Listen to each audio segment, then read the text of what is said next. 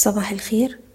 الرؤية الفنية لشركة الأهلي فاروس لتداول الأوراق المالية 31 أكتوبر 2021 الأسبوع اللي فات شفنا مؤشر إي جي أكس 30 قدر يرتفع من مستوى ال 11060 نقطة وكسر قمة مارس السابقة عند مستوى مقاومته 11300 وصلنا لأعلى مستوى ليه في 8 شهور عند 11500 نقطة. دلوقتي إحنا بقالنا أربع أسابيع في صعود متواصل مدعوم بشكل رئيسي بعدد محدود من الأسهم القيادية وعلى رأسها البنك التجاري الدولي.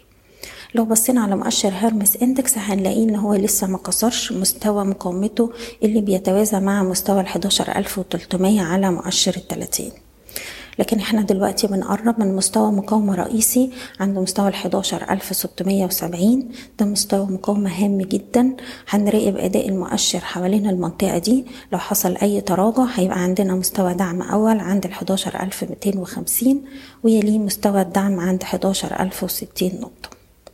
طبعا النهاردة مهم جدا إن إحنا نراقب أثر ارتفاع أسعار الغاز على أداء السوق وهنشوف السوق هل هيقدر يستوعب الخبر ده. لو قدر إن هو يتماسك وما يكسرش مستويات دعم هامة ده هيبقى شيء إيجابي.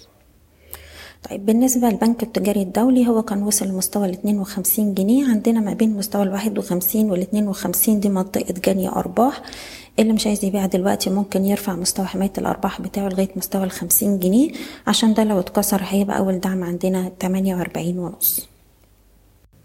وبالنسبة لسهم طلعت مصطفى هو بقاله شهر في حركة عرضية ما بين مستوى السبعة جنيه والسبعة ونص.